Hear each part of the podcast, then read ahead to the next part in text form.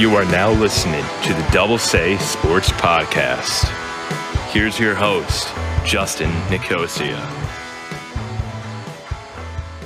And you heard that right. We're back with the Double Say Sports Podcast. My name is Justin Nicosia, and Nick Pellegrini is my co-host once again today. Today, we're going to be doing a M L B, for about a third of the way of the season, we're going to be doing an overview of how the season's gone so far. Apologize for us not having any podcasts recently. I've been pretty busy with work, getting ready for school, and just I was on vacation last week. But we're back with some podcasts, and today we'll be just discussing our first impressions on the season so far for the M L B. We'll also discuss some of our surprising players, for better or for worse, and then we'll wrap things up by talking about the most surprising teams of the first third of the year, since every team's played around twenty games, unless you're the Marlins, Cardinals, or now the Reds. So what are some of your first impressions on the season? I know I've got some of mine, but I'd love to hear yours first. I know that, you know, the season, it's definitely something to start getting used to, but let's hear what you've got to say about it. Let, let me first off say, I think that the M L B should keep twenty-eight man rosters. I think it's it's just better for bullpens. Um, I think that's the plan as of right now, at least for the rest of the season. Yeah, I'm talking about, like, future, though. I like the twenty-eight man roster over a twenty-six man roster.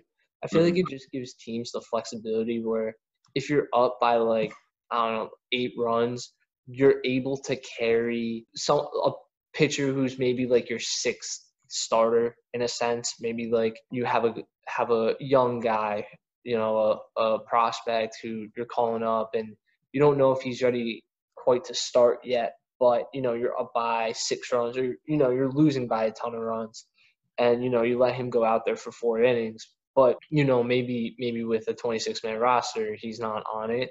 So, you know, it, it can't hurt to have bigger rosters. It just, you know, allows for, for more flexibility. So I definitely like the twenty-eight man roster. And to build on that, I also think the universal D H is here to stay. Um, M L B is all about, you know, creating more offense. More offense will draw more fans, more home runs, all that stuff. And I really think it it makes the teams that have depth more important. It, like, you know, you have the universal universal D H. You need to have essentially like another hitter on your bench who you can rely on. Right. Like, I mean, I know you and I are both Mets fans. I don't think Luis Rojas, the Mets manager, has gone with the same lineup twice this season. Like, no, he hasn't. They've had twenty-five different, different games, and they've all had twenty-five different lineups. It's ridiculous. Right, exactly. But I think that's that's kind of cool that you do have that flexibility, whether someone's playing a different position or just the fact that because of the D H, it allows you to to move the lineup around. And, I mean, I just know from the Mets, like, Jeff McNeil um, crashed into the wall.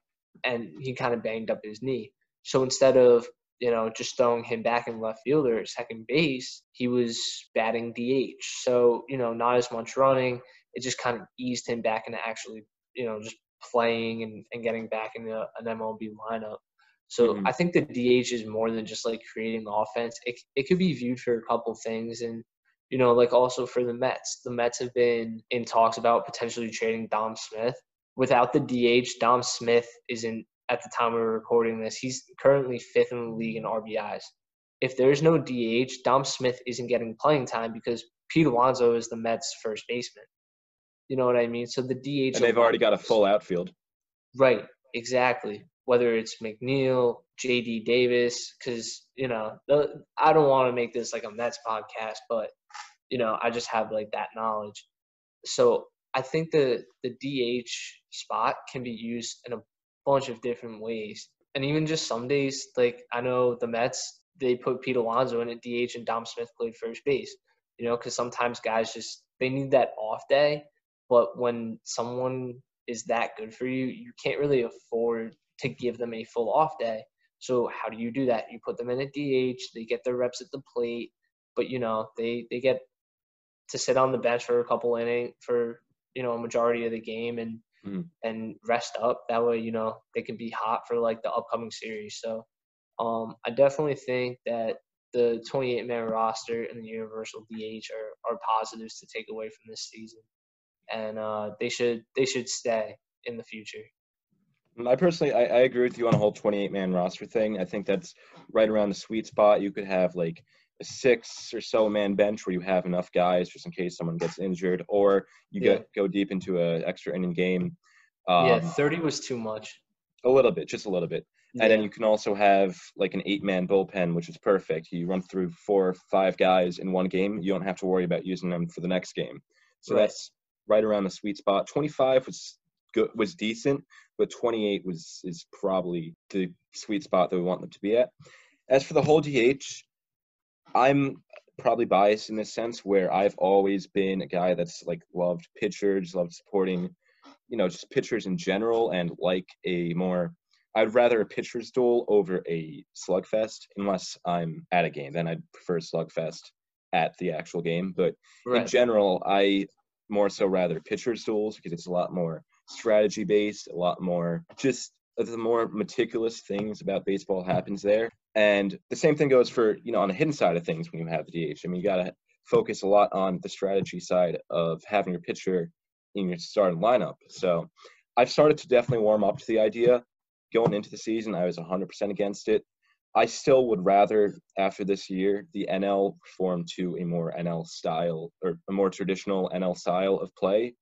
But I can understand if they keep it how it is. I'm not going to hate it as much as I did. But I still prefer watching pitchers hit every once in a while. If the pitcher actually does get a hit, it's solid. It's, it's entertaining. And it adds just another level of strategy to the game. And in baseball, we're already starting to get away from strategy. We're having, you know, everything's focused on the long ball on offense. And, you know, your your pitchers have a set pitch limit every time. It's not basically, it's not where, you know, if your pitcher is still looking good, they're going to keep going regardless of how many pitches it is. It's more of a, you know, going into the game, you already have a set game plan. It's not like you're as flexible with the strategy as we used to be. And we used to have a bunch of different bullpen roles. You used to have setup man. You used to have, you know, the lefty specialist, the closer. And, I mean, the lefty specialist is gone now with the three batter rule. But a yep. lot of those bullpen roles are starting to fade away now, too. So the limited amount of strategy that we used to have in a game is really starting to lose itself. So that's mainly where I go against the D H, especially in, in the N L. Yeah. No, I, I definitely get that. I was in the same boat. I was I was not a fan of a universal D H, but you know, I've I've been thinking about it a lot, and you know, baseball, uh, football, basketball, hockey.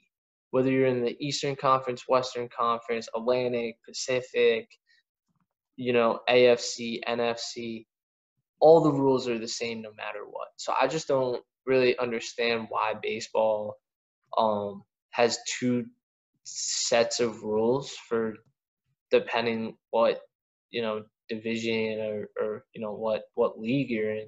Like, that to me has never made sense.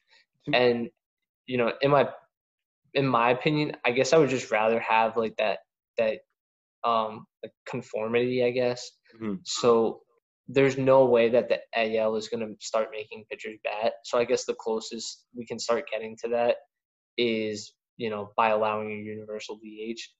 Um, there's nothing like – as a Mets fan, I mean, we're pretty blessed by having pitchers who can rake. I mean, Steven Matz has a couple career home runs. Noah Syndergaard hit two home runs in one game against the Dodgers. Yeah, that was crazy. Another game last season in, in twenty nineteen, he pitched a one nothing shutout against the Reds, in which the only run that was scored was a Noah Syndergaard home run, and he pitched a complete game shutout.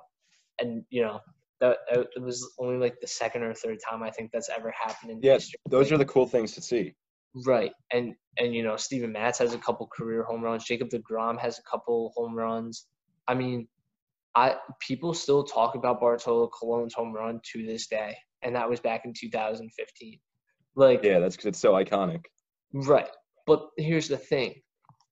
All about strategy, you know, if Jacob deGrom is pitching a no-hitter or, you know, he's pitching really well, are, are, do you want to take him out for a pinch no. hitter because it's a tie game at two? No, like like you want him to keep pitching because because he's raking. You know the bats will break out, you know, against the bullpen or whatever. but you want you want DeGrom to get the win, you know, all that. So, you know, I, ultimately I think if if you have a good pitcher that can hit, if they're willing to, let him pinch hit. You know, like if if they're well, okay. Then that goes against the whole point of having a whole twenty-eight man roster, because then you have those extra bench spots. Right. Well, in my opinion, if there is a universal D H, I don't think teams are going to use it really for bench spots. I think it'll be more for bullpens, because mm-hmm. two rules that the the M L B needs to not carry over into twenty twenty-one is the three batter minimum. Definitely you know, not. like like you said, I'm also big on strategy. I want to see Justin Wilson and the Mets come in, face Freddie Freeman, lefty versus lefty matchup, and then, you know, bring out. in Seth Lugo, bring in bring in Edwin Diaz, Dellin Betances to to face off against, um, you know, like Ronald Acuna. Like, Justin Wilson should not be in. And I just don't think it's fair. Like, you know, we've seen pitchers, you know, first two batters get on base, and then the third batter, you know, the batter has like a lefty-righty advantage or righty-lefty advantage. And I just – I don't think it's fair for, for pitchers to be punished. You know, maybe they just don't have it that night. Um, you can't further punish them, because if, right, if they're not you know, having it and their manager sees it, they shouldn't have to sit out there and face three batters, give up two home runs in that span. Right, and especially if it's only a one-run game. Like, I, I just I, – I don't really think that's fair. And the um, worst part was that it – was introduced in this sixty game season. It was originally planned to be for the one hundred sixty-two game season, but when it's a sixty game season, every game counts that much more. And this is a type of rule that literally changes games. Right. Yeah, I, I one hundred percent agree with that. So I'm I'm not really a fan. I, I understand that the M L B wants to speed games along, games take too long. I mean, I hear my dad complain, like, oh, you know, like, the Mets game is over three and a half hours. Like, you know, they, they can't have that. That's ridiculous. But, you know, I just – I don't think that's the route to go, because I, I think it's kind of like having juiced baseballs. It's just taking away from the integrity of the game. And, definitely, you know, should game, baseball games be shorter? Yeah, Mets' first pitch tonight was seven ten. The game's still going on at ten thirty. I, I don't think that's the right spot to – to be trying to, like, save time on. Definitely, it's not. But the other rule that you were probably going to mention, I'm, I'm assuming you're going to mention at least, is the extra inning rule, uh, yeah. where the man starts in second base. We've seen that many times across the first three, four weeks of baseball, most notably uh, the first weekend when the Angels and the Athletics were playing and Shohei Ohtani had that base running blunder.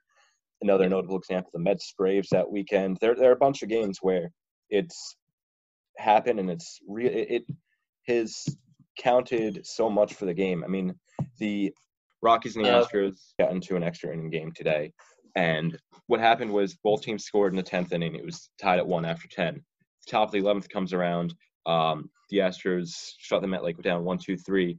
They come up in the bottom of the eleventh, and the Astros are home, and they start with the guy on second due to the you know the free runner on second, and they walk the leadoff batter. Then uh, whoever was up next bunted the guy over for to make it one out. Now you have two runners in scoring position and one out, and all you need is a sac fly. I mean, Miles Straw, who is the hero, he actually he actually got a hit, but that still doesn't take away from the fact that any contact on the baseball essentially wins you the game there. Or is that how we're going to win games? You just need to make contact with one ball to end the game? I, I get what you're saying, and like, as cool, I don't know if cool is the right word to use, but I remember World Series twenty eighteen, the game goes eighteen innings in Los Angeles. And the next game, I believe, was actually in Boston. I'm yeah. not one hundred percent sure about that, but then they had to make the flight and everything. And the problem was everyone was tired, because literally everyone played in the eighteen-inning game. And – but at the same time, everyone's dealing with it. It's not like you have an advantage over one team or another. Right. As interesting as that is, I just – I think the M L B is on the right track. I just don't think man on second, no outs. I don't think that's the format. If I had to choose a, a format for extra innings, bases loaded, two outs. So I think that's better than second base. So you, you can't you can't just have a you know productive out infield grounder. Right. Like you you either need a walk to score a run, or you need contact, and and you need to put the ball in play. You know, you could win on a walk, an error, or a hit. No sacrifices. I mean, you could you you know try a suicide you have, squeeze. You have some fast guys. You want to do a suicide squeeze, you do a suicide squeeze. I just don't think running on second, no outs. I, I just don't like how that sets it up. And now, the only problem with that, the only problem with that for me is all it takes is one bad at bat for a pitcher. You could have you could have Rollis Chapman come in, and if he has just one at bat where he's wild, it doesn't it doesn't matter how good he would be after that. He has just one at bat where he uh, throws four balls and then he's done. Yeah, but you know what? That's that's something you have to you have to risk, because you know I, I remember it was actually my community. So the Mets were playing the Cardinals. The game went sixteen innings. The final score was three two. So it's like you want higher scoring games. That's a potential way to do it. Um, ultimately, I don't really think they should have anyone on base. I think you should have to like you should want to have to like earn your win. And I feel like if you're doing that, you're not really earning it per se, because like the the rules are just helping you out by putting the man on second. Mm-hmm. So I don't know. I just feel like bases loaded, two outs. Like, that's the situation, like, everyone dreams of being in as a kid. So, like, you're definitely going to feel the pressure. And as a pitcher, you dream of getting the strikeout. As a batter, you dream of hitting the home run. And, like, you know, dreaming of hitting that home run, like, you know, for inexperienced players who, who may not really have a lot of experience being in a clutch position like that, I think that could really impact their at-bat. You know what I mean? Like, they're going to be swinging for the fences when really all they need is just to plop a ball in, in front of the right fielder just yeah. to get home from third. Um, and, you know, also in a situation like that, you can really risk uh, – you really limit the risk of injury. So I think that's that's important too. But I think that would be the perfect extra inning scenario. Bases loaded, two outs. This batter is either going to win the game or we're going another half inning. It's not like, okay, what's going to happen next? What's going to happen next? It just kind of tells you what's going to happen for you. Well, that if you were to go that route, which I, I still personally would rather just normal baseball in extra innings no matter what, if you were to go that route, you can't just do that in the tenth inning to start it. You, I, I would think that it would have to be at least a few innings beyond extra innings, like, say, the thirteenth or the fourteenth. I see what you're saying. Like, if you look at the N H L, right, they will play five – so a regular N H L period is twenty minutes. Yes. They get into overtime. It's a five-minute – instead of five on five, it's five – so twenty minutes. Three on three. On overtime is five minutes, three on three. Having less people on the ice increases the chances of scoring. After that five-minute period, if it's still tied, they just go to a shootout. So now it's just the goalie and the player. So you're right now you're either going to make it or you're going to miss it. So I see what you're saying. I think maybe what the, the M L B can do is, okay, well, you know, the, the thing with the M L B is, though, they just had nine innings to try to score more runs than their opponent. You know, the N F L, it's like overtime, either you win or lose or you tie. Like, you know, the N B A, they just keep playing overtimes until someone wins. Mm-hmm. So, you know, I think all major sports have different ways of handling extra innings, overtimes, whatever it may be. So, you know, I don't really think there's like a wrong answer when to start trying to wrap up the game. But, you know, you see an extra inning game that goes thirteen, fourteen innings, who who's going to pitch the next day for you? Like, are you going to get nine innings out of your starter, or are you going to oh, yeah. potentially a bullpen arm because they have to pitch back-to-back days because your starter got knocked out in the fifth inning? Now you're going to your bullpen basically for three games in two days. Well, the other thing is we've been doing this for one hundred fifty years. I mean, it's it's worked all on. It's a rarity. You know, like one time a season you're going to have a fifteen-inning game. I mean, it's just something that's going to happen maybe once a season. Yeah, no, I mean, I, I definitely get where you're coming from. I see it. But I, I think it's just another way to make sure that games aren't running too long. Um, you know, and especially in, in the sixty-game season, like I know the Mets are playing seventeen straight games. They're traveling on game day. That's not easy. So, you know, whether they lose or win, it's still just ending the game so they can move on to the next one. And and that goes for all thirty teams. So, you know, I, I think it's, you know, important just to, to really focus on, I think, what their ultimate end goal is. They're not trying to screw teams over. They're just, again, they're trying to make the games end a little quicker. And, mm-hmm. uh, you know, just in the end, you know, the less time you're playing, the less time you're actually on the field, the less chance of injury, which, you know, that's that's important to to the managers and the coaches and stuff. Um, you know, I don't I don't know how often a player gets injured, you know, in extra innings compared to like the first nine innings, but you know, the more exposure you have, the higher of a chance you have of, of getting hurt. Yeah, I get that. So now let's move on to the other inning-related change the baseball had this year, which is now on doubleheaders. They had announced at the beginning of August they would start doing seven-game or seven-inning doubleheaders. And to me, it's just it's ridiculous. We saw the other day um, in the Cardinals game, I forgot who was pitching, but in the Cardinals game, they had a no-hitter going through like five and a third. They had four different pitchers going through it. The no-hitter got broken up, but the whole concept stays the same. It's like obviously – this is an extreme example with no-hitters and everything, but if you have a no-hitter going on through seven, it's not a legitimate no-hitter. So if you can't treat the no-hitter like legitimate no-hitter, why would you be able to treat the game like a legitimate game? I, I didn't like the update I got that the Cardinals were pitching a no-hitter through seven innings.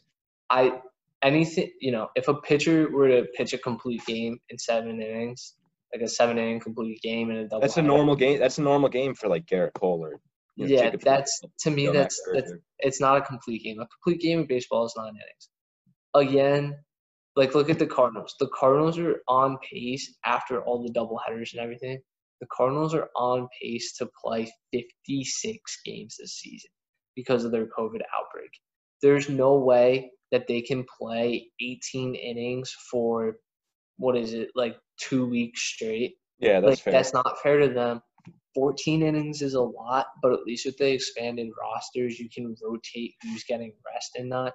It's going to be really interesting to see how Mike Matheny, um, you know, manages that whole situation. And if the Cardinals, I mean, the Cardinals were, you know, out of play for like ten or fourteen days, whatever it was.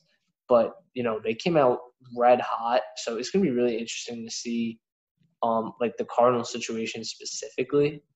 But they're going to be losing a lot of those off days, too, to make those up. Right, exactly. So, like, I don't think the Cardinals are going to get another off day in twenty twenty, like, for the twenty twenty season, unless they make the playoffs, which I don't think would be extremely out of the question. But, I mean, I I think having the seven-inning doubleheaders, it, it's a good idea because, you know, you're still playing fourteen innings in the day. I just – I don't want someone to say, oh, I pitched, you know, a no-hitter. You only pitch seven innings. You pitch a seven-inning no-hitter. Like, Jacob deGrom's done that. You know how many people have pitched no-hitters through seven innings? We've got Kenta Maeda right now. He's just finished the eighth. We'll see if he actually gets it. But right. If it was a doubleheader, he'd have it by now. Like, you know, a lot of people are saying, oh, it's an abbreviated basketball or it's an abbreviated baseball season. Like, the championship doesn't count. Well, I mean, you still had to work the sixty games to win the championship. You went up against the best of the best. Like, you know, I it, it has credibility.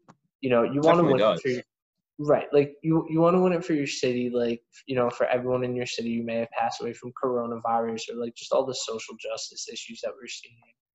Like, you know, you, you want to win for your city. You always you're going out there. You're playing for the fans. You're playing for the people. And if anything. Like, let's just say a team like the Mets, you know, in a full season, you know, they're a wild card team, you know, going against the Braves and the Nationals and even the Phillies. But, and I guess now I have to mention the Marlins, but, um, you know, they they make a playoff run this year, you know, it can kind of turn some heads for free agents to potentially eye up. Like, hey, listen, like, you know, they really did something in that sixty-game season. Imagine what they could do in a one hundred sixty-two game season if I joined that team. Like, yeah. if I'm J T Realmuto, I'm eyeing up the Mets. Like, he just watched Wilson Ramos struggle. You know, Tomas Nido, he he. I don't think he's a starting catcher. I think he's a reliable backup catcher. Like one of the better backups. Right. Like, that's something that I think a lot of free agents should be paying attention to, is who makes a deep run in this twenty twenty abbreviated season. But going back to, you know, where I'm getting to with this, seven-inning games I don't think have the credibility for pitchers to say, oh, I pitched a no-hitter, or, yeah, like, we had a combined no-hitter through seven innings. I, I just – it, no, like – something that's always remained consistent about baseball is baseball has always been a nine-inning game at the professional level.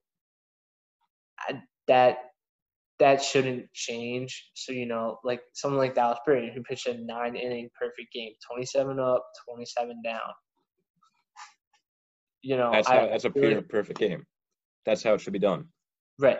I feel like if you pitch a seven-inning perfect game, you're demeaning – the the seventeen, eighteen pitchers who have pitched that perfect game. So, you know, I, I just – don't forget about Galarraga, even though it was not really a perfect game. It's still – Right, right. Yeah. So that's that's just something I think, you know, people should should be aware of. Like, if they say, oh, I pitched a seven-inning no-hitter. Yeah, Jacob deGrom pitched a seven-inning no-hitter until, you know, one – you know, there was an error – well – Error Not an error, but he gave up a, like a blue hit. Or right, something. He gave up a base hit up the middle. You know, like, like we all saw what happened in uh in Detroit back in two thousand twelve. Ninth like I just inning, mentioned the Galarraga, yeah, two, two outs. outs, right? And he he's actually called on replay now, that because if there was instant replay back in two thousand twelve or thirteen, whenever that happened, if there was instant replay. He he pitches a perfect game, no doubt about it. He was out by a mile, no, not a mile. Well, cool. Yes, and then I mean Jim Joyce even like acknowledged it right after the game that he had blown that call. Yeah, he was like, I saw that. He was like, I feel terrible. Like, he was out. I wish I could go back and reverse that. And I think that situation specifically made M L B open up instant replay. So yeah, within a couple of years, the instant replay was finally ruled to be a thing. Right, but I, I feel like if you do that now, even though he did pitch a perfect game, I just – I feel like it doesn't have the same meaning to it, because umpires are one of the things that, you know, pitchers and batters have to deal with, mm-hmm. is umpires, and the fact that sometimes umpires just straight up make mistakes and sometimes they're wrong. So exactly. I don't know. I just – I feel like situations like that are – it just loses credibility and – and it demeans the ones that were done right, if that makes sense. It does. It does. It definitely. I mean, like you had said earlier, it's it's like essentially required at this moment if we don't want, you know, the Cardinals to absolutely just die from exhaustion. It's mm-hmm. necessary for them to have some seven-inning games here or there, but it'll it's not a long-term solution. I don't think the M L B plans on it being more than this, but. It's it kind of makes the skeptics out there that aren't exactly high in this season being legitimate anyways, it gives them further reason to kind of diminish the importance of the season. And even fans like myself who value this season still kind of realize that, like, what happened when, in the Yankees doubleheader, the, their seven-inning doubleheader against the Phillies or something, you know, in those last two innings of the game, it could be something completely different. The Phillies didn't necessarily – Phillies wouldn't necessarily have won that game if it was nine innings, for example. Right, yeah. No, I, I one hundred percent agree with you. Now, going into the season, a lot of players had some really high expectations, and some had really low expectations. So let's look at some players who are overperforming and some who are underperforming. I think one of the players that – has been overperforming the most is the starter for the Minnesota Twins, Randy Dobnak. I mean, right now he's got a one point four two E R A through five starts. He's only given up two home runs so far, and he's got a whip of point eight six eight amongst the league leaders up there. I don't really know how much he's going to be able to keep this up. We saw that last year he had a few relief appearances and did pretty well in those, and he was started as well, but he wasn't as good as he's been looking right now. And to be up there with an E R A below one point five and a whip below point nine with five starts into the season, which is a decent enough sample size, I just think that he's overperforming, and I'm not sure if he can keep this up.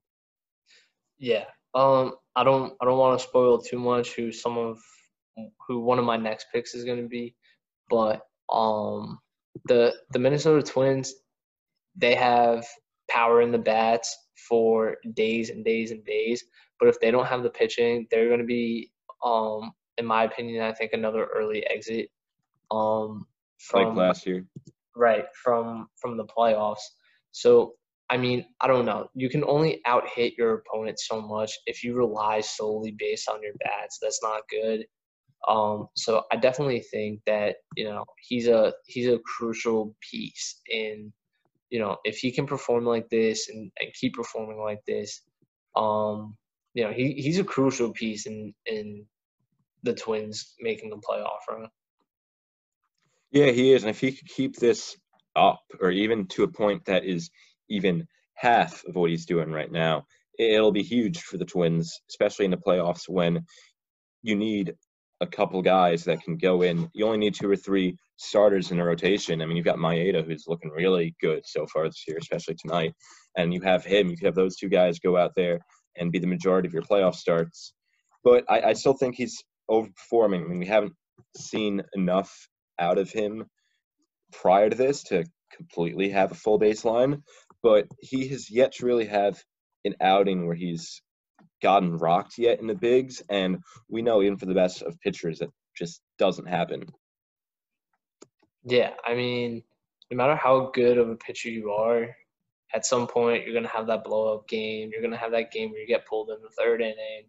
You have that game where you give up five runs on, you know, eight hits, and, you know, you walk three batters. You, you know, just pitching, you're not going to have it every start or every outing, whatever it may be. And with that being said, one guy who has had it every start that he's gone out for is uh, an A L Central uh, division rival for uh, the Twins in Shane Bieber. Now, I know, Justin, you and I were talking before we started recording that, you know, Bieber was projected to maybe be a Cy Young winner. Um, oh, for sure. But he's been – I don't think anyone thought he would be the best pitcher in the league, and that's what I think he is. I think he is hands down the best pitcher in the league. Um, in five starts, the man – I don't even – I can't call him a man. He's he's so much better than just a man. He, he is a god amongst boys. That is how good Shane Bieber's been this year. That's one five way to starts, that.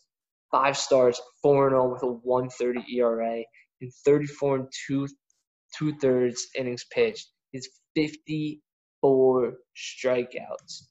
That's that insane, is incredible. Dude. He's leading, he, he set he's a leading the league in strikeouts. Right. Um.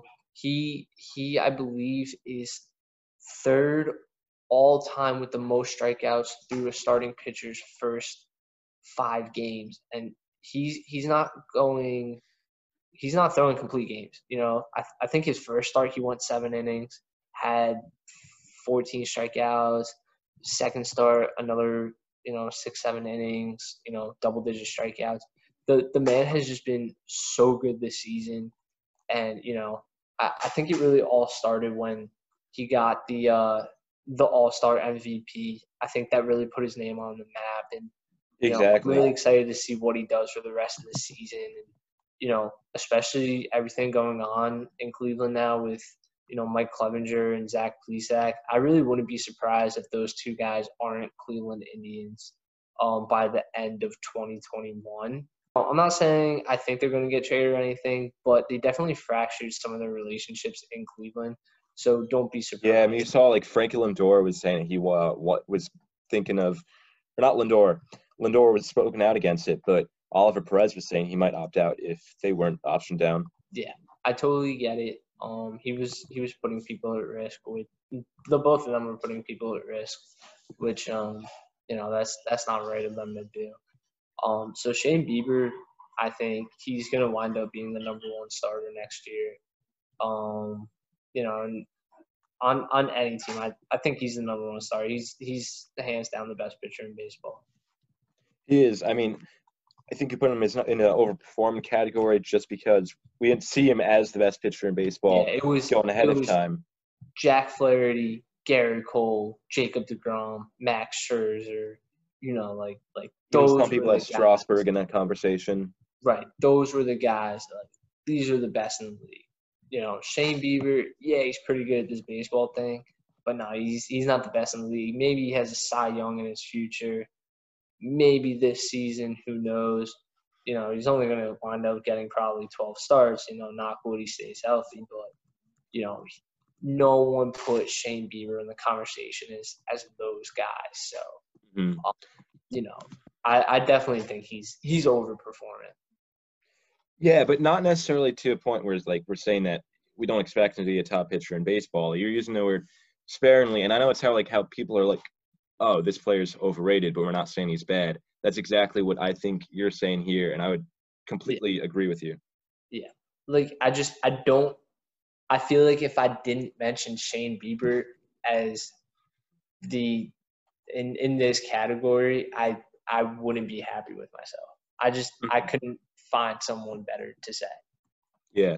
One other pitcher that, that just came to mind that you could also say is the guy who's actually leading the M L B in E R A right now through five starts, and that's going to be Lance Lynn.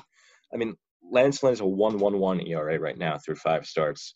He doesn't have as many innings pitched or as many strikeouts as Bieber, but he's still getting a ten strikeouts per nine. His whip is a point seven four two, which is even below Randy Randy Dobnak, like I said earlier. It's very close to the Bieber level that we were just talking about. And this guy was thirty-three, and he really he started his career in Saint Louis and did pretty well then. But then when he, when he moved to the A L, was with the Yankees for a little bit, the Twins for a little bit. He wasn't seen as you know that great. Then he went to the Rangers last year, improved a little bit, but no one saw this guy as a guy who would have an E R A, you know. below three point five, let alone as one point one one five games into the year. He has a complete game. It wasn't a shutout. I believe he only gave up two runs that game. For a guy that is thirty-three, has never had a year like this. I know it's five games into the year, but, I mean, that's almost half of your starts in a sixty-game season. I don't think he's going to keep it up, but if he does, it's going to be a crazy race between him and Bieber for who wins the A L Cy Young. Yeah. Um, Lance Lynn is actually a great pick because he, he's really like the perfect pick for what this segment of this episode is like really meant for. You know, especially this season, Lance Lynn is facing the Dodgers, the Diamondbacks, the Padres, Astros, Athletics, Angels. Those, those are all – very good hitting teams, um, you know, on, on a good night. So the fact that Lance Lynn is doing all this against those types of teams is extremely impressive to me. Um, his his no hitter was really in Colorado. Like it was, he pitched in Colorado and had the complete game. Excuse me, he only yeah. gave up one run. Yeah, I mean that that's just that's great. I mean. I don't really remember seeing an E R A that low. I mean, I'm looking right now. Shane Bieber has a one point three oh E R A. But, you know, to be almost below one, I agree. I think, you know, as the season kind of goes on and progresses and, you know, batters are getting more comfortable and they're getting into streaks, you know, I think at some point um, they are going to start getting hits off them and, you know, some hits are going to go over the fence, and some hits are going to turn into runs and whatnot. So, um, I just, yeah, on a, especially on a team like Texas, they, they've been playing hot, you know, the first twenty-five games. Do I think they're pitching? Right. I, do I think that they're a playoff team? No, probably not. Um, I just, I don't think the bats are going to be consistent enough for them. But they have who been knows already. What the future holds. But, uh, yeah, no, that's that's definitely a, a really good pick. Mm-hmm. Um, so, you know, we'll, we'll stay with the pitchers, but um, we're going to go to those pitchers who are underperforming. So, um, like we were talking about before in Minnesota, I'm going to go with José Berríos. Um, he he was the number one for Minnesota, and there was a lot I, of hype around him. He was. I believe in, he was my pick going into the season as my Cy Young. So really, you know, that's kind of a. That's, I think that was my my twin Cy Young pick on the podcast on the preview oh, podcast. Okay, I was not, like, not the, no, I was like my expectations for him were not nearly as high, but you know, I guess it's. No, yeah, the twin Cy Young. So it, it still looks like a kind of a hot take now, but continue with yeah. what you were going on about him. Yeah. Um. I mean, he, he's just – he. I feel like he's kind of lost out there. He started five games. He's one and three with a five ninety-two E R A. He's only pitched twenty-four and a third inning, innings. Um, you know, so he's pretty much – I don't even think he's going out there. He's pretty much coming out in the fifth inning. Um, he's already given up four home runs in that in those twenty-four innings. Right. Um, he only has twenty-four strikeouts. He He's just not really pitching well, and if – the Minnesota Twins want to make a deep playoff run, they're going to need José Berríos to start pitching better. Um, you know, he, he's a two-time All-Star. Um, he's, he's you know, a good pitcher. I He's just lost right now. But, you know, he, he really needs to, to steer his ship and, and get it back on course. Because right now, if, if he doesn't, the, the Twins are – maybe facing another early postseason exit. Yeah, a big part of it is, is how much he's walking batters. I mean, he's walking batters twice as often as he was last year, and mm-hmm. I mean that's that's not good. He's he's it's what is leading to his WHIP being over one point six right now. He's got a WHIP of one sixty-four, and that's probably the core of his issues, along with hanging some pitches over the middle of the plate to lead to his home runs. So those are the two big things he has to fix. Is he going to fix it? I don't know. It's a short enough season where he might not be able to figure it out, and you don't have the minor leagues where he could go down for a start or two and find his craft back down there. So yeah. We'll see how he does, but it's going to be very disappointing if he continues to pitch the way he's been pitching this year. Just like it's going to be pretty disappointing if Lucas Giolito keeps pitching the way that he's pitching. Uh-huh. I think he might be the person who's underperforming the most. He had extremely high expectations going into the year as one of the younger fine arms in the game at the age of twenty-five. And he, oh, he had a nice bounce back start the other day. He still has an E R A approaching five. He leads the league in uh, batters walked. I mean, you thought he found his, well, he found his rhythm last year, finally fixing the control issues that he had in twenty eighteen, but those started to come back, and he's given up a trio of home runs so far. He's just not looking like the Lucas Giolito that finished sixth in the All-Star voting last year. Yeah. Um, man, it like I call this guy Lucas Giolito because last season he was just so good. Like every time he was on the mound, I was always trying to look for highlights because I, I just wanted to watch him pitch. You know, he was just he was nasty. Um The good news for the White Sox, though, is that, you know, they signed Dallas Keuchel. He's been doing well. They, they lost Daniel Cease, though. He he opted out. Oh, no, I'm sorry. It was Michael Kopech. Uh, yeah, yeah, yeah. Cease is still playing. Yeah. So even if Giolito isn't one hundred percent where he is, if if he can just, you know, start getting on track, just calm down. I think, you know, for, for as good as Giolito was last season, Um, I think maybe just some of the hype got to him, and um, he just expected too much out of himself because he thought everyone else expected too much out of him. And not that I think it's too much, because I do think he could really be one of the top-tier pitchers in the M L B, not just the A L, but the M L B as a whole. Um, the expectations are, are right to be that high. I think, you know, Giolito just, just needs to calm down and, and needs to remember that He he doesn't have to go out there. He doesn't have to overthrow. He doesn't have to be crazy. He just has to go out there. He has to do what he does best and just put the ball over the plate. Um, you know, Luis Robert, Eloy Jimenez, Tim Anderson. You know, we could we could go on and on about the depth that the Chicago the White Sox have. Yeah, it's Monty Grandal, Jose yeah, Abreu. Abreu. Yeah, like, you know, and and that's only that's only five guys, um, five six guys. So, um, you know, Giolito, just go out there, do your thing, let the bats, you know, the let the bats help you out, let let the gloves help you out. Just put the ball over the plate, do your thing. I, I think ultimately in the end everything's going to be all right for Lucas Giolito. I think Dallas Keuchel, you know, experienced pitcher. I think he needs to. I think uh, a player like Dallas Keuchel could really help Lucas Giolito kind of kind of get into his rhythm. Yeah, he definitely should. I mean, Keuchel's been doing really well, and he's been through slumps before. So this is a time where, you know, you could just teach your moments to the young guy and give him give him some pointers as to how to get out of the slump. Yeah, no, I, I one hundred percent agree with that. We'll stay negative. We can talk about our players who are underperforming on the offensive side. I don't quite know if I'm if I'm gonna take any crap for this pick or not, but um, I had to go with Jose Altuve, the Astros second baseman. Not really surprised there. That entire offense has been abysmal this year so far. I mean, they've been having the same problem as the Mets, where they just struggle at leaving runners on scoring runners yeah. on in scoring position.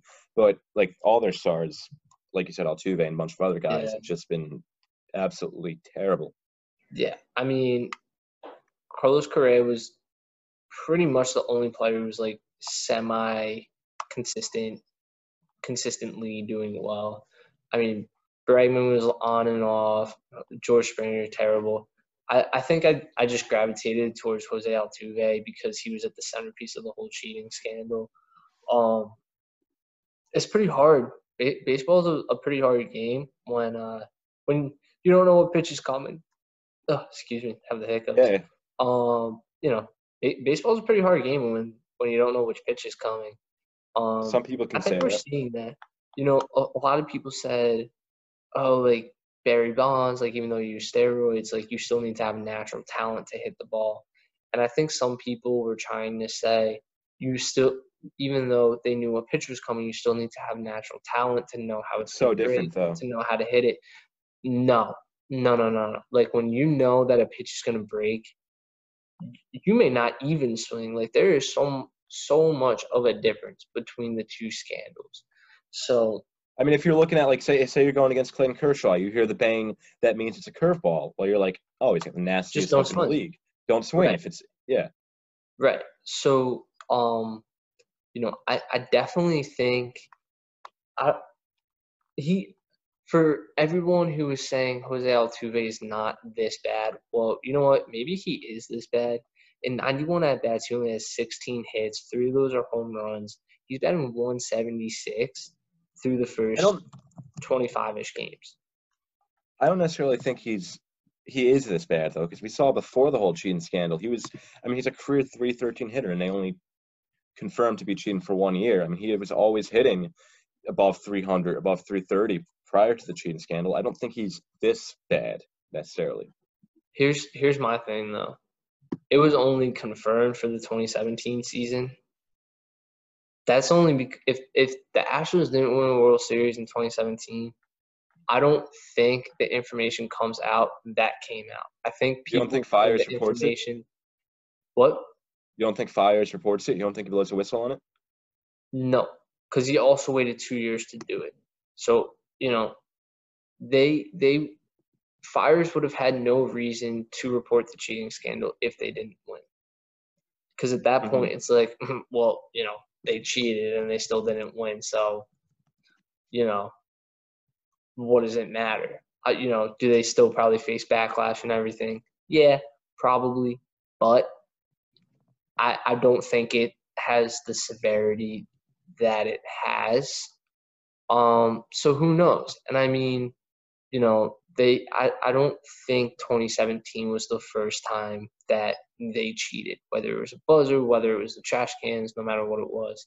So, um, you know, I'm not saying Jose Altuve is like a one seventy-six hitter, I don't think he's this bad, which is why I think he's underperforming, even though he doesn't hear the banging of a trash can. But do I think he's really a three thirteen hitter? Probably not. But that's just my opinion. Well, but if if you're looking also at the splits, I mean, he actually has been better in his career away where they haven't had the trash cans and everything. So that is true. But then, you know, in the bullpen, they also have the catchers putting up the arms or whatnot. Um, you know, for to symbolize certain things. So, you know, ultimately, do I think Jose Altuve is this bad? No, it's why he's under my underperformer. Fair but, enough. you know, I, I still think, you know, it has something to do with it. Mm-hmm.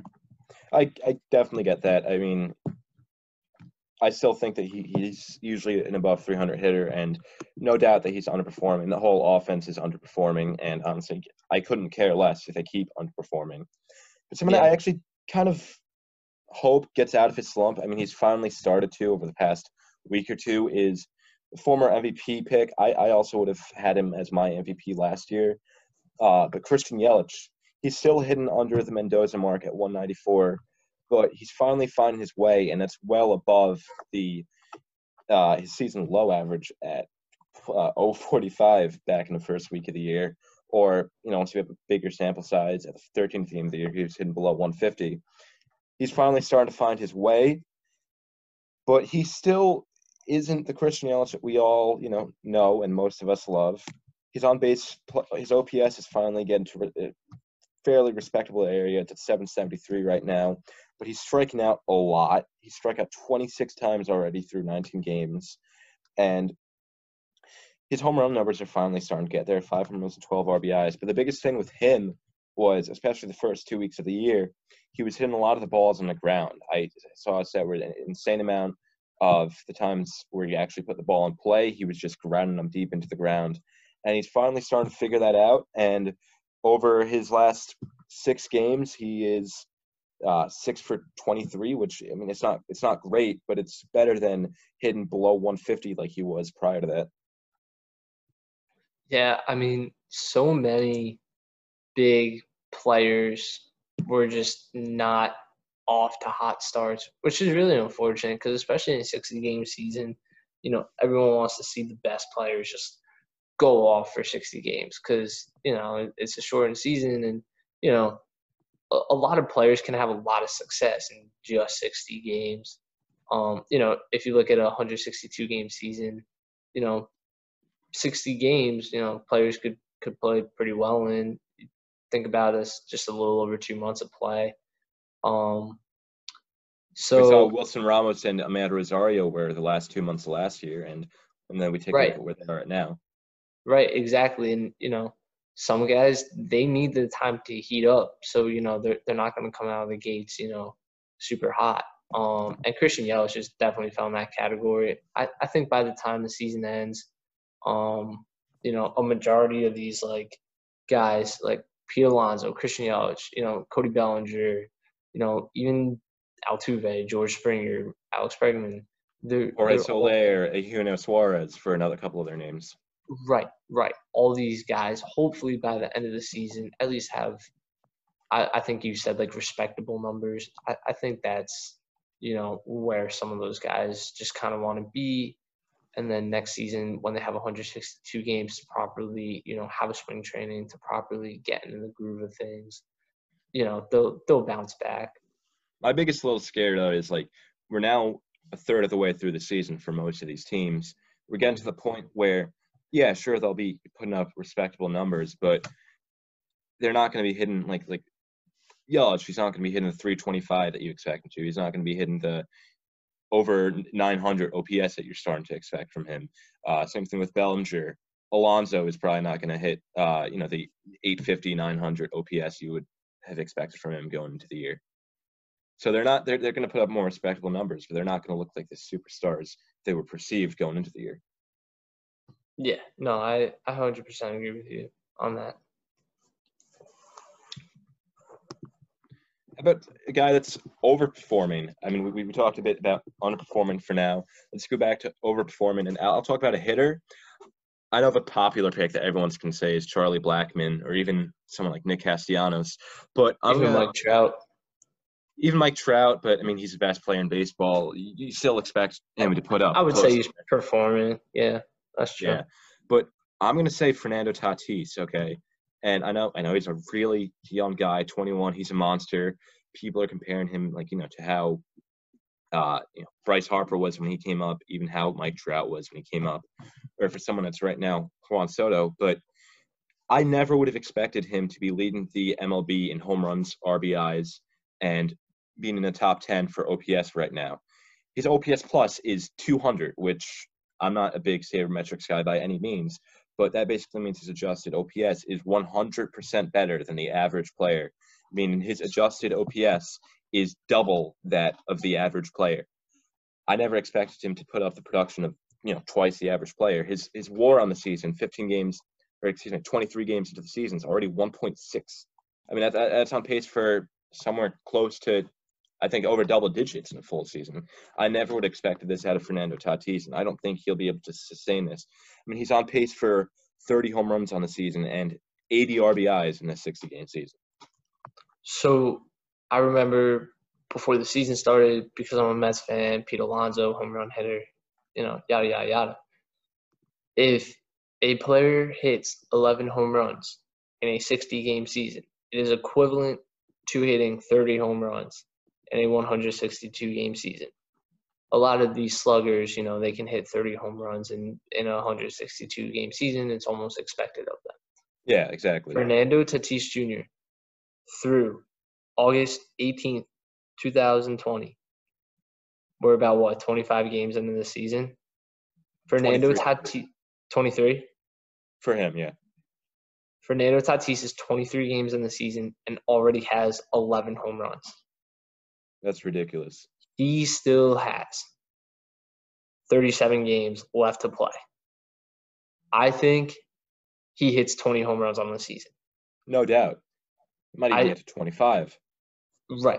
And I think that would be absolutely ridiculous. I know some people thought he got snubbed for Rookie of the Year. I think he just he was injured too much last year yeah, for, for him to year. get it. And Pete Alonso broke the rookie home run record. I, I think, you know, just given the situation, it was obvious that it had to go to Alonso just based on some of those factors. But Fernando Tatis is going to be one of the most elite players in three years. He, I already think he's he's a top ten shortstop, but the he's only problem, going to be elite when he is a top three shortstop. The only problem with him is, I was talking to my friend about this the other day, even though he's not necessarily a liability on defense, he's nothing special. He's about average, league average. And for a position that's really important defensively, like shortstop, it's something that you might consider moving him somewhere else, even if it's to, like, third base. You kind of have, like, a Manny Machado type thing where you're both third and short base, or even the right side of the infield or something. Uh, so that's kind of a, a little thing that you kind of go away from. You're not saying that he's necessarily – a five-tool player, but he is definitely one of the best offensive shortstops maybe ever when it's all said and done. But as of right now, I just think he's putting up numbers that he won't be able to sustain. But at the same time, you don't ever see this kind of power and uh, power contact and even running ability at the shortstop position. Yeah, no, I, I definitely get what you're saying. I mean, defensively, is he the number one defensive shortstop? No, but I I think he's better than some of the other options out there. Like you said, I, I mean, I don't personally think he's an average shortstop. I think he's I, I would call him slightly above average um, defensively. You know, he, he's definitely a guy where if he's playing shortstop, you're, I mean, maybe he's not a vacuum. Maybe he doesn't have the, the strongest arm in the league, but you're going to feel comfortable slotting him in, you know, at that sixth position. So it's not like it was a Derek Jeter type thing, no. Right. I mean, you know, it, it's pretty hard to, to beat the captain, but, you know, I, I definitely think he, you know, as time goes on, he, he'll look at his weaknesses and, you know, if his weaknesses are defense, he's going to try to improve, improve upon that. But, you know, I definitely think he could give Cal Ripken, Derek Jeter a run for their money. That's how good I'm predicting Fernando Tatis Junior to be in this league. Mm-hmm. He could definitely be one of the best offensive, if not the best, offensive shortstop of all time when it's all said and done, like I had said earlier. I just yeah. don't see him putting up, you know, on average to be, if this were a full season, obviously it's not. If if this were a full season right now, he's on pace for about two hundred R B Is and eighty-five home runs, or eighty home runs. That's that. That's just not happening. So that's why I'm going to be putting him yeah. as overperforming, just a little bit. Yeah. Okay. Yeah, no, I, I definitely see that. And, you know, all right, so if we're talking about shortstops, I'm going to talk about another shortstop. I'm going to go back to the A L Central, though. Um, I'm talking about Tim Anderson for the White Sox. This man, eighteen for fifty-three on the season. eighteen of those hits have been – no, I'm sorry. Out of eighteen of those hits, four of them have been home runs. My man Tim Anderson is batting three forty. And he does not care. He's going out there. He's grinding every single game. Um, he's he's on base percentage is three seventy-five, slugging six seventy-nine. His O P S is one point oh five four. That six seventy-nine is really eye-opening because that's better than a good yeah. amount of people's O P S, and that's just the slugging part of it. And if this pick – tells you anything about the Chicago White Sox, Tim Anderson is leading off. He's their leadoff hitter. That is how deep the Chicago White Sox run. And I remember, you know, he, he wasn't getting a ton of love his first couple seasons, but after last year's bat flip, I don't even want to call it an incident. It wasn't really an incident, but I guess you could call it an incident. You know, I feel like that really put him on the map. And I feel like this is a guy who feeds off – obviously fans aren't in the stadiums, but, you know, for lack of better words, I would just say, like, energy. Like, you know, if people are going out there, people are supporting him, people are saying, I love Tim Anderson, he's going to feed off that, and that's what's going to make him better. I remember he came out with a quote, um, you know, in a post-game, pre-game interview, whatever it was. He goes – you know, I may not be the best, but I can guarantee that I'm going to go out there and give you one hundred ten percent. Now, I mean, maybe that's not what he said word for word, but it was something around, you know, around that, that. How, you know, no matter what, he's going to he's going to give you his everything. He's going to leave it all out on the field, and especially in a White Sox team that is this young, this is the guy that you want being like a leader in your in your clubhouse. And Tim Anderson – definitely playing like it. He definitely has a personality for it. Um, you know, Tim Anderson is a two seventy-eight career hitter. He's batting three forty this season. Well, he led the he led the M L B last year with three thirty-five, so it looks like he's starting to improve in terms right. of that part of right. his game. You know, um, here if we scroll down real quick, you know, his his first season, his age twenty-three season in Uh, twenty sixteen, two eighty-three. Then he dropped down to two fifty-seven, then two forty. Last year, three thirty-five. That was the best in the major leagues, and now he's batting three forty.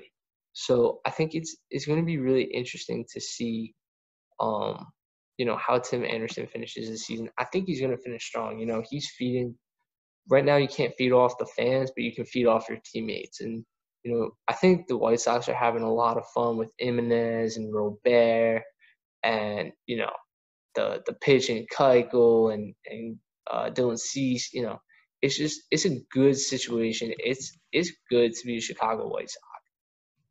Yeah, it is. It's, it's a lot of fun being both a fan and a player in Chicago yeah. for either team. Yeah, I, I know – you know, my preseason predictions before the expanded playoffs, um, I, I had the Chicago White Sox making it as a wild card actually over the Cleveland Indians. And I honestly, right now, I think I still stand by that statement. But with yeah, the expanded gonna... playoffs, I, I think both teams will wind up making the playoffs. Yeah, definitely. They're both within a game and a half of each other right now with the Indians having the lead, but they're both extremely close. This sixty-game season has also affected a lot of teams very differently. Each division has a team or two that's been really surprised in one way or another. And We're just going to talk about those for now. I think the N L East, the most obvious answer to this is going to be the Miami Marlins. I mean, they had COVID in the beginning of the year, so they, they missed out on a couple games, but they're starting to make it up. And they're sitting at a nine and eight and in perfect position for a for an M L B postseason ticket right now. They're only one game behind Atlanta, even though they've got, you know, they've got seven less games than the Braves. But they're still a game behind them nonetheless. And uh, if you told me going into the year, a third of the way through the season, Miami was in a playoff spot. Even with expanded playoffs, I would have told you to get out of my face and turn to the other direction. Yeah, um, it's it's definitely crazy. I did not think the Marlins were going to start the season. What was it, like five and one, six and one?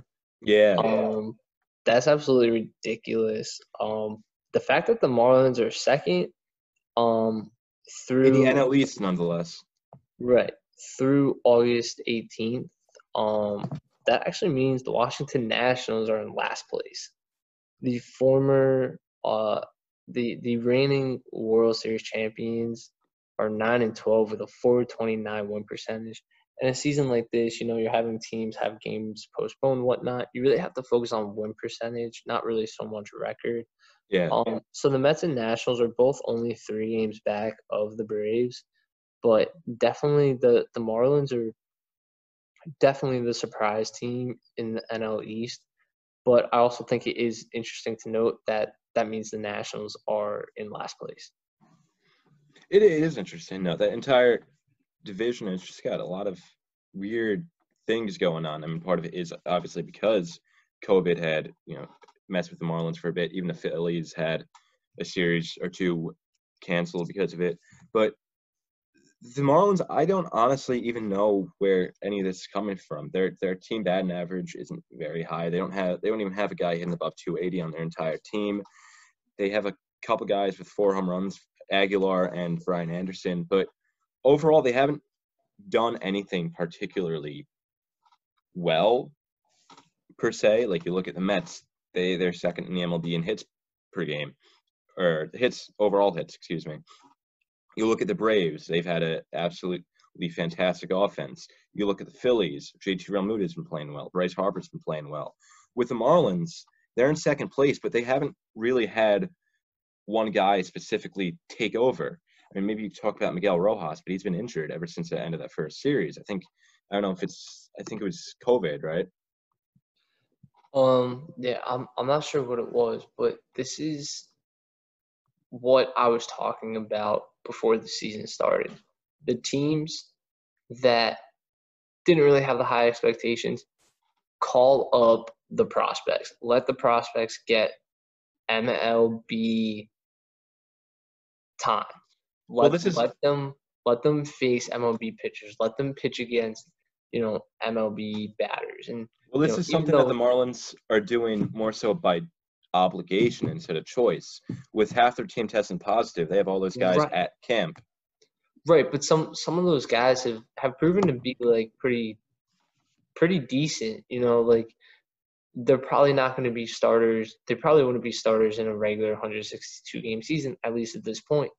But we're looking at the prospects from the Giancarlo Stanton trade, prospects from the Christian Yelich trade, Marcell Ozuna trade, um you know, the the trade that sent Chris Paddock and, and a couple of prospects to San Diego. So we're finally starting to see, like, a, a glimpse of the future for Miami. And, you know, if this is just the start of what the future holds for Miami, like, the N L East is going to wind up being the most competitive division in the entire M L B, because right now there's already four potential teams that could make the playoffs, and if you add a fifth, uh, it's going to be really fun to watch in the next couple of years. And I think it's going to force the other teams to get better. Mm-hmm. Now, one of the other things that that kind of blown my mind is that the Marlins right now are without their two top starting pitchers. Caleb Smith hasn't played since the first week of the year. He had COVID. He was finally uh, received clearance the other day to resume baseball activ- activities. And Sandy Alcantara has also been out for the majority of the year. And he's supposed to return at some point next week. That's as expected return. So once these two guys get back, I don't know, maybe, and, and Miguel Rojas too, maybe the Marlins may actually be able to make not just a playoff spot, but one of the top two N L East spots. Yeah, I mean, in the last ten games, the Marlins are three and seven. So I think they're they're finally starting to maybe get back to where their expectations were. Um, I don't. I just. I don't know how much those three players are really going to impact their team. You know, the fact that two of them are starting pitchers. You know, I mean, Caleb Smith isn't really anything like too special. He on a on a I would say good team, he's probably a three or four pitcher. You know, Sandy Alcantara. He's better than Humberto Mejia, who went out there today. I that that's true, but you know. Like Caleb Smith, he's he could still easily give up like four runs, th- three to four runs. Like, you know, I don't think that's something like crazy. It, it's not like, oh, Caleb Smith would have gone out there and only given up one run. You know, I, I don't really think Caleb Smith could have had like a much better outing than Mejia did. But then again, you never know. Mejia could have given up no runs and Smith could have given up, you know, six runs. You, you just never know. You just kind of have to go with what life is actually, you know, putting out there. Mm-hmm. Um, Sandy Alcantara, on the other hand, though, you know, on some teams, he he's a, potentially a two on, on a team that maybe doesn't have a, a deep rotation. But in my opinion, I think he's more of a really solid three pitcher. Um You know, so, I mean, I, I think getting both those guys back is definitely going to help them, but I don't think it's going to push them to, you know, a, a potential playoff spot. I think the the Nationals are going to come around. The Nationals are just battling uh, some injuries.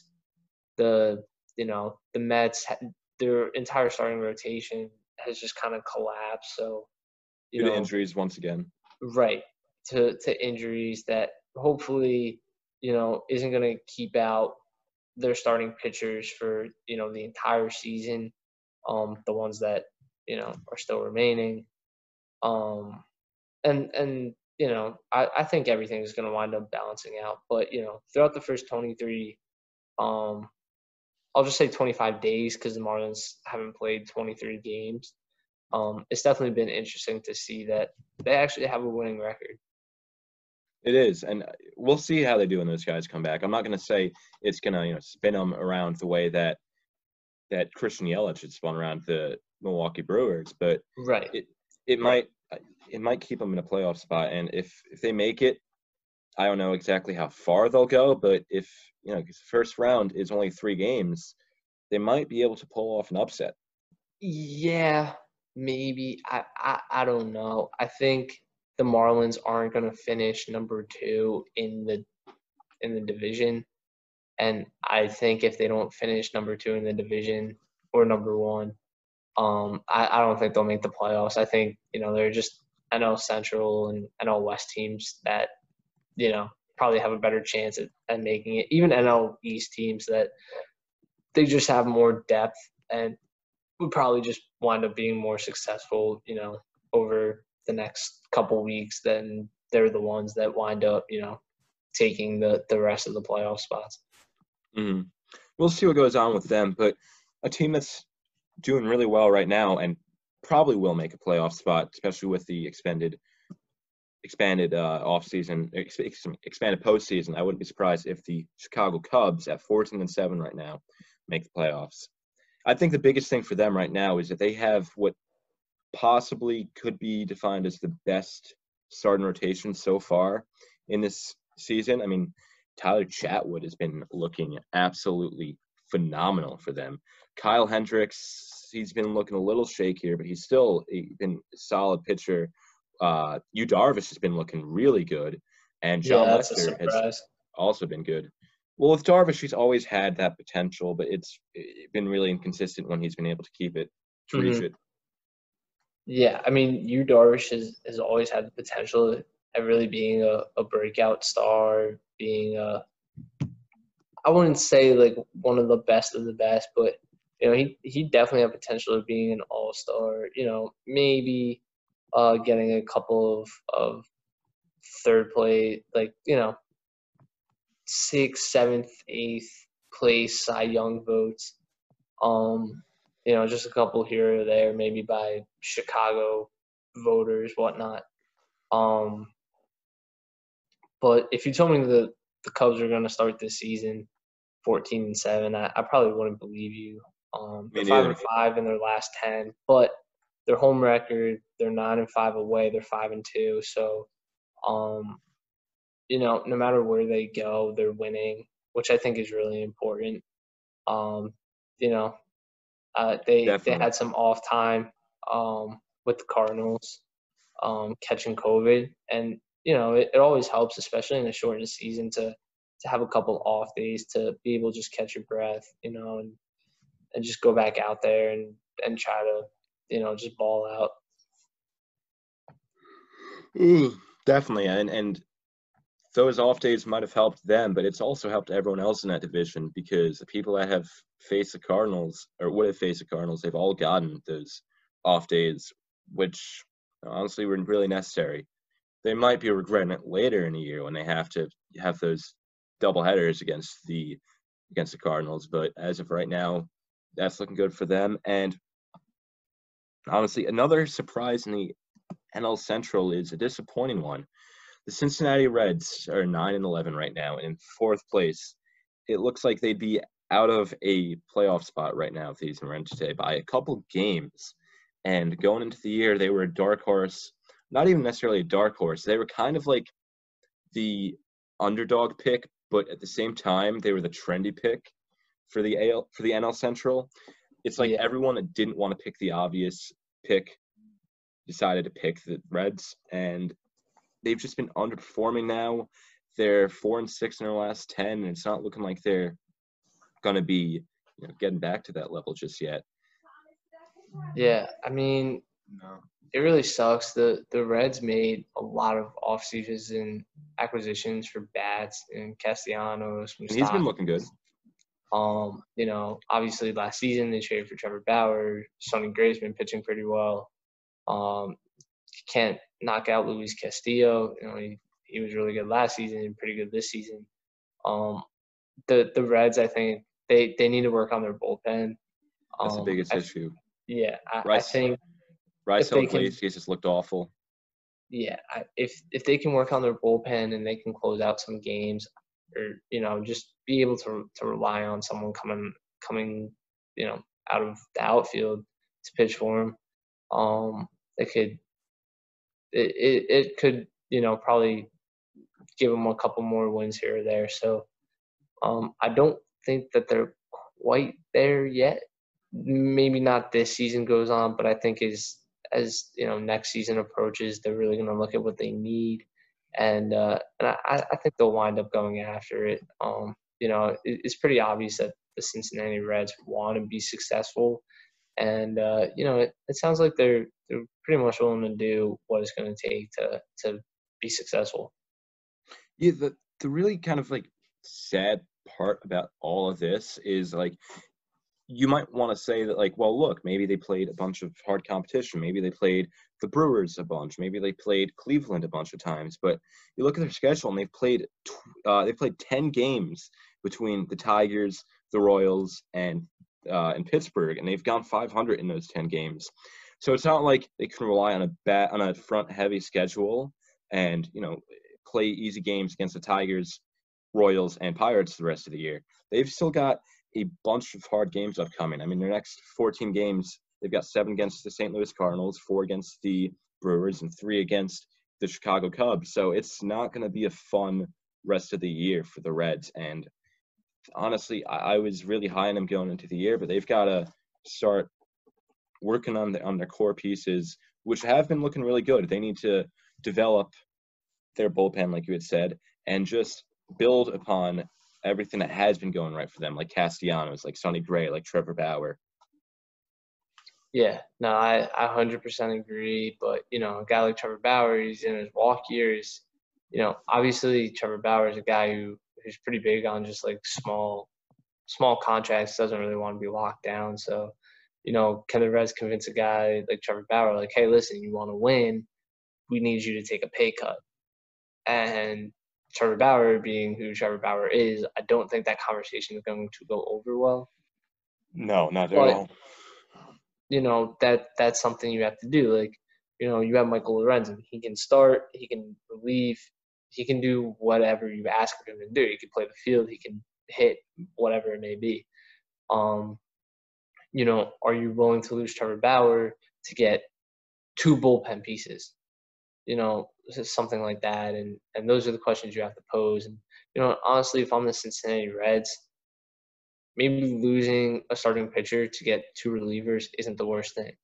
Um, they lose Trevor Bauer. They still have Luis Castillo, Sonny Gray, um, you know, Michael Lorenzen. Um, you know, they could they could still go out. They could sign someone who's really more of a, a four, number four starter instead of, you know, a number two or, you know, another number one. Because um, right now the Reds already have, you know, in my opinion, I would say two number ones in Gray and, and Castillo, and then they have a number two in Bauer. Um, you know, obviously if you want to be one of the better rotations, you're going to need multiple number one caliber guys or multiple number two caliber guys. So um, it, it's just going to be up to, to Cincinnati, you know, what they want versus what they need um, to be able to compete and be successful. Mm-hmm. Definitely. Now let's move on to the N L West, where like a week ago from today, my most surprising pick for the N L West would have been the Arizona Diamondbacks. A week ago, they were seven and eleven, and they were dwelling towards the bottom half of that division, looking like all hope was lost. Over the past week, the bats finally started to pick it up. Robbie Ray and Luke Weaver have finally found it to find their way a little bit. But now the most surprising team has got to be the Colorado Rockies, I believe. They're thirteen and ten right now, and their offense has been absolutely explosive. I mean, Trevor Story's been really good. Charlie Blackman's been really good. Arenado, who was off to a slow start, has been finally finding his way. Daniel Murphy is looking pretty good right now.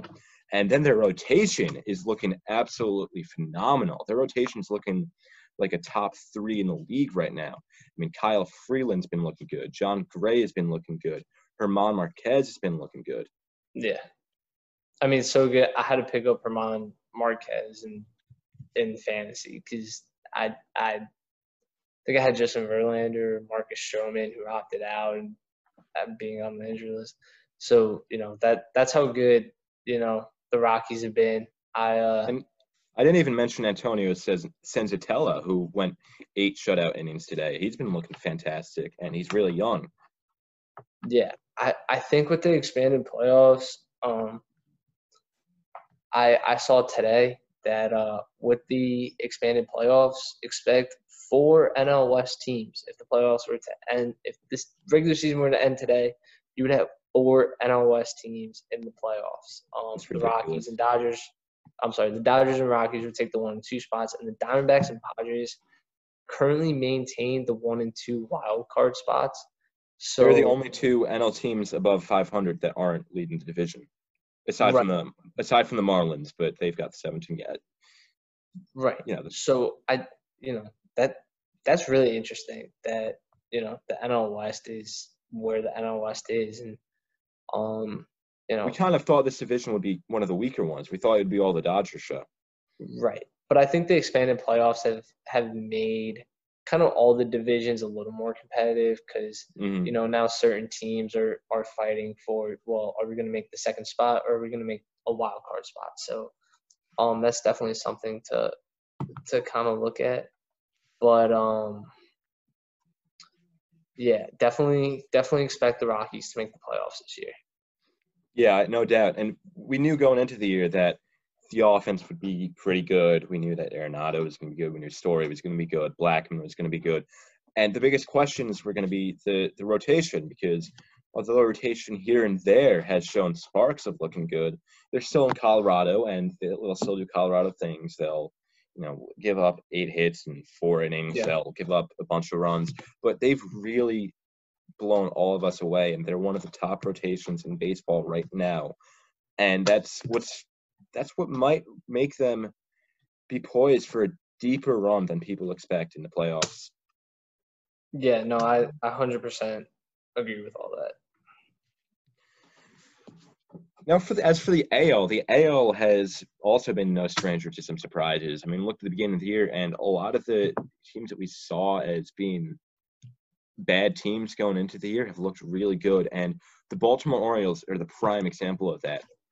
Although they lost their last three games, they're still twelve and eleven above five hundred, and they're in good position for a playoff spot right now. I mean, they, they had gone out, they had swept the Red Sox in the beginning of the year. They went out and they won a game from Washington. They swept the Phillies. They overall are four and two against the Nationals. And to have all that at this point in the season is, you know, it's impressive. It's not like they're just beating up on some bad teams. They're beating up on the Phillies. They're beating up on the Marlins. Not to call them all bad teams, but you know what I'm saying, to beat up on the Blue Jays, so to speak. They're, they're beating the teams that are towards the top of the divisions, the teams that were expected to be the the, the powerhouses. Yeah. Um, the thing I find interesting is that the Orioles are twelve and ten on the season thus far. They're eight and one on the road, and they're four and nine at home. I think oh, that's I guess absolutely crazy. It's probably because their their their bats are there, so they're gonna they're gonna hit regardless of whether or not they're at home.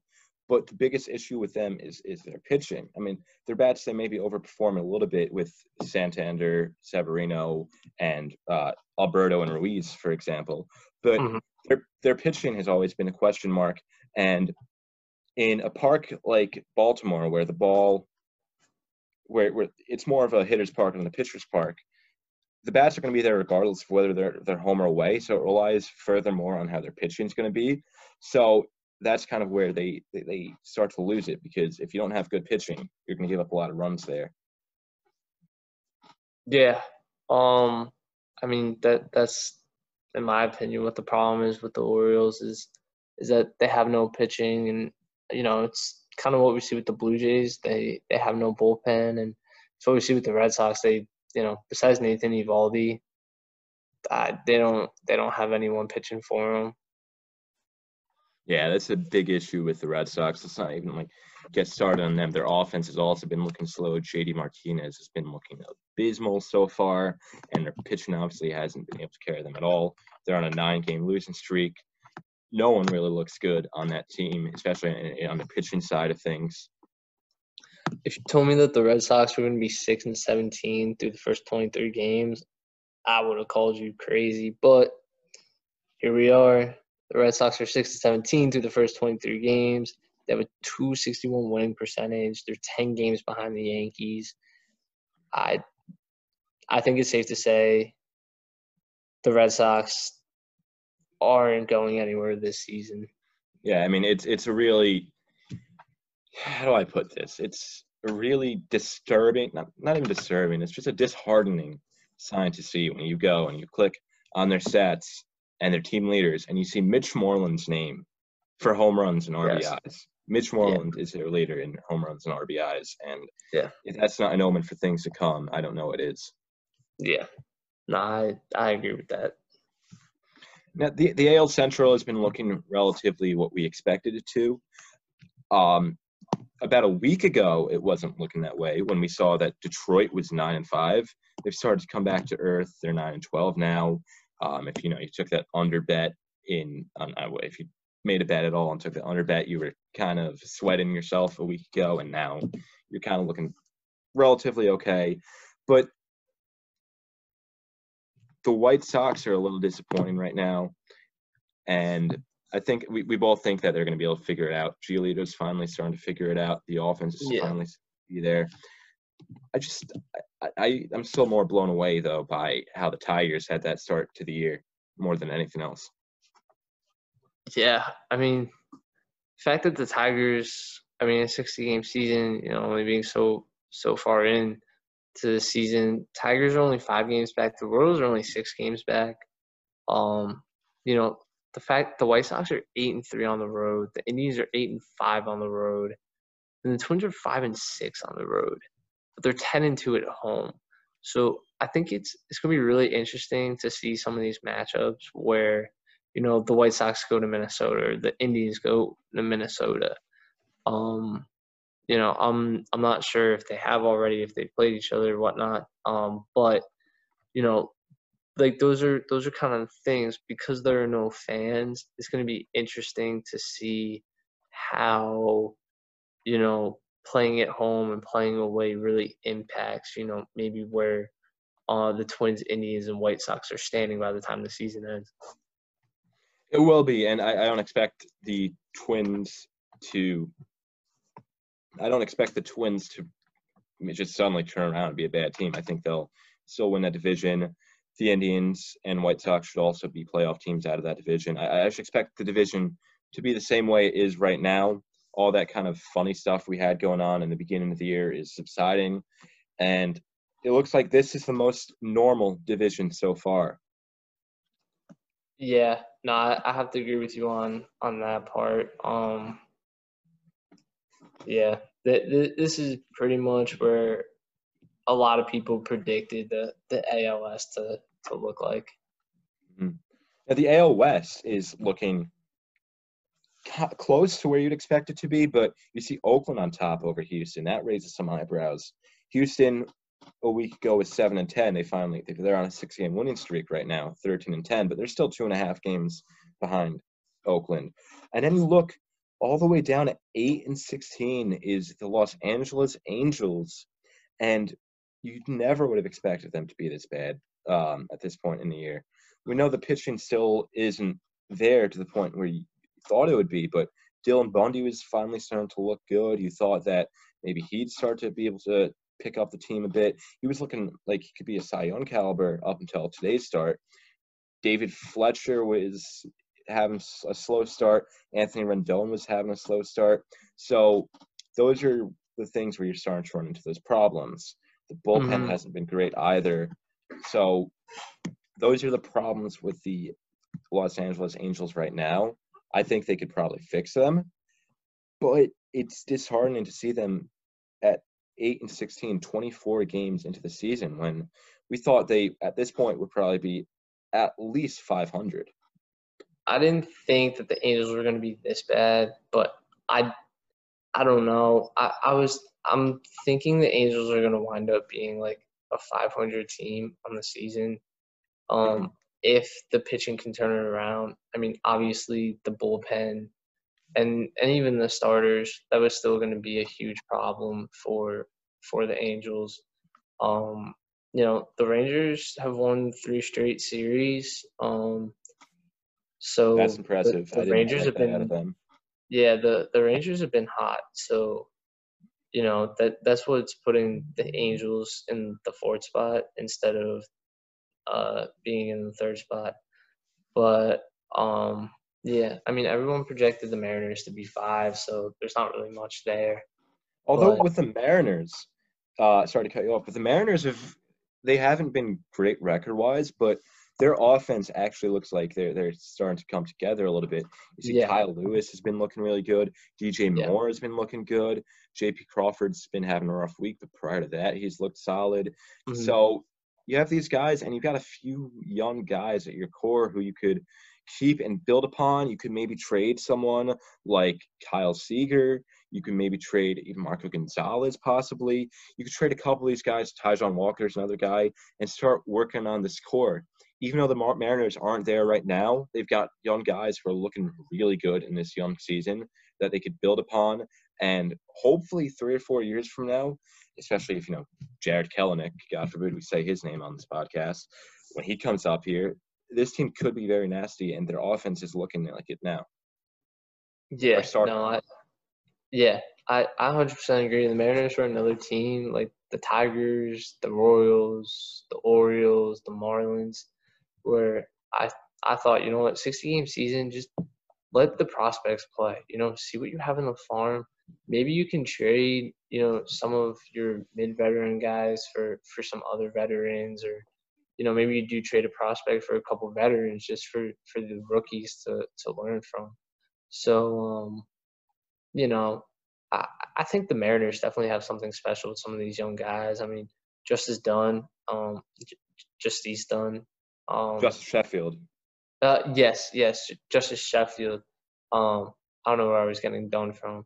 Justin um, Dunn's the other guy. N- yeah.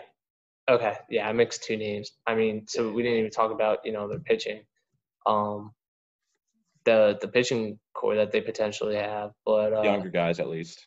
Right. So you know, I think just just let let those guys come up. You know, give them a shot and, and see what you have in the farm system. You know, see see if it was worth it. You know, that's that's kind of how I feel about that stuff. Um, I don't I don't know. How much more the like I don't know who else the Mariners may or may not wind up calling up, but we saw that Tigers um, it's officially past midnight, so Casey Mize will be making his M L B debut today, um, which which is what I love. You know, the Phillies called up Alec Bohm. We've seen, you know, the number one and the number three uh, first round draft picks of the twenty eighteen M L B draft. Um, be selected and, and be called up to the majors. So I, I definitely want to see more of that. And, you know, the Angels called up Joe Adele. So I, I, I think that A L West, I think that Mariners, Angels, and maybe even the Rangers um, are going to wind up probably calling up some more prospects just to just to see what they have in the tank because um, I don't really think that those three teams are going to be playoff teams this year. Mm-hmm. And even like we, we see the Braves. I mean, they called up Christian Yelich today. Yelich, I don't know how to pronounce his name, but they, they called him up today. Their top outfield and prospect.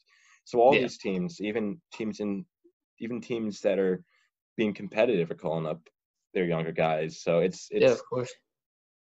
Kind of like how LeBron James puts it with the N B A, uh, but the M L B is is in a good place with all these young guys too because they're they're getting called up now, and all this young talent is either already established or in the process of establishing themselves across the entire league. But uh, that just about wraps things up with this whole first third or so of the M L B season wrap-up show. Now we're going to, now that, you know, the whole busy part of my life is, is getting over, we're going to be able to get some more consistent uploads out, whether you're on, Nick. Thank you for being on, by the way. Yeah, of course. Thanks for having me. Whether you're on, whether it's somebody else, I'm going to be getting a lot more consistent content out, and hopefully we'll be variety things up with whether it's baseball, basketball. I have some plans for a couple things on since, you know, we're in the playoffs now, football, college sports, all that to be on the podcast. Thank you guys so much for listening. Subscribe, share with friends, and make sure you leave a review down wherever you listen to your podcasts.